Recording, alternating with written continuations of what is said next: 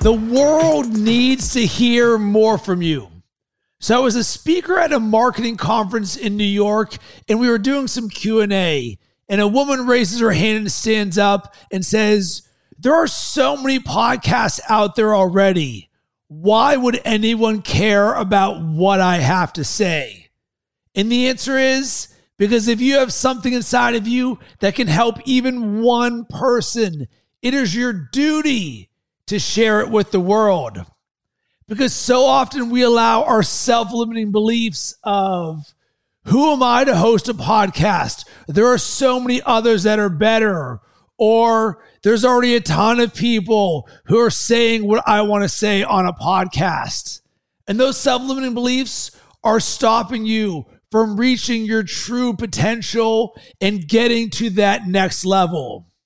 That focus is misplaced and is not serving you. Instead, I want you to focus on the person that needs to hear from you. Yes, others are saying similar things to you, but no one has your experiences and is saying it like you do. Maybe the exact thing that person needs is your voice, a fresh voice, one that is full of light and love and helps them on their journey. Trust me when I say the world needs to hear from you. Because when you do, magic will be created. Listen to your friend Billy Zane. He's a cool dude.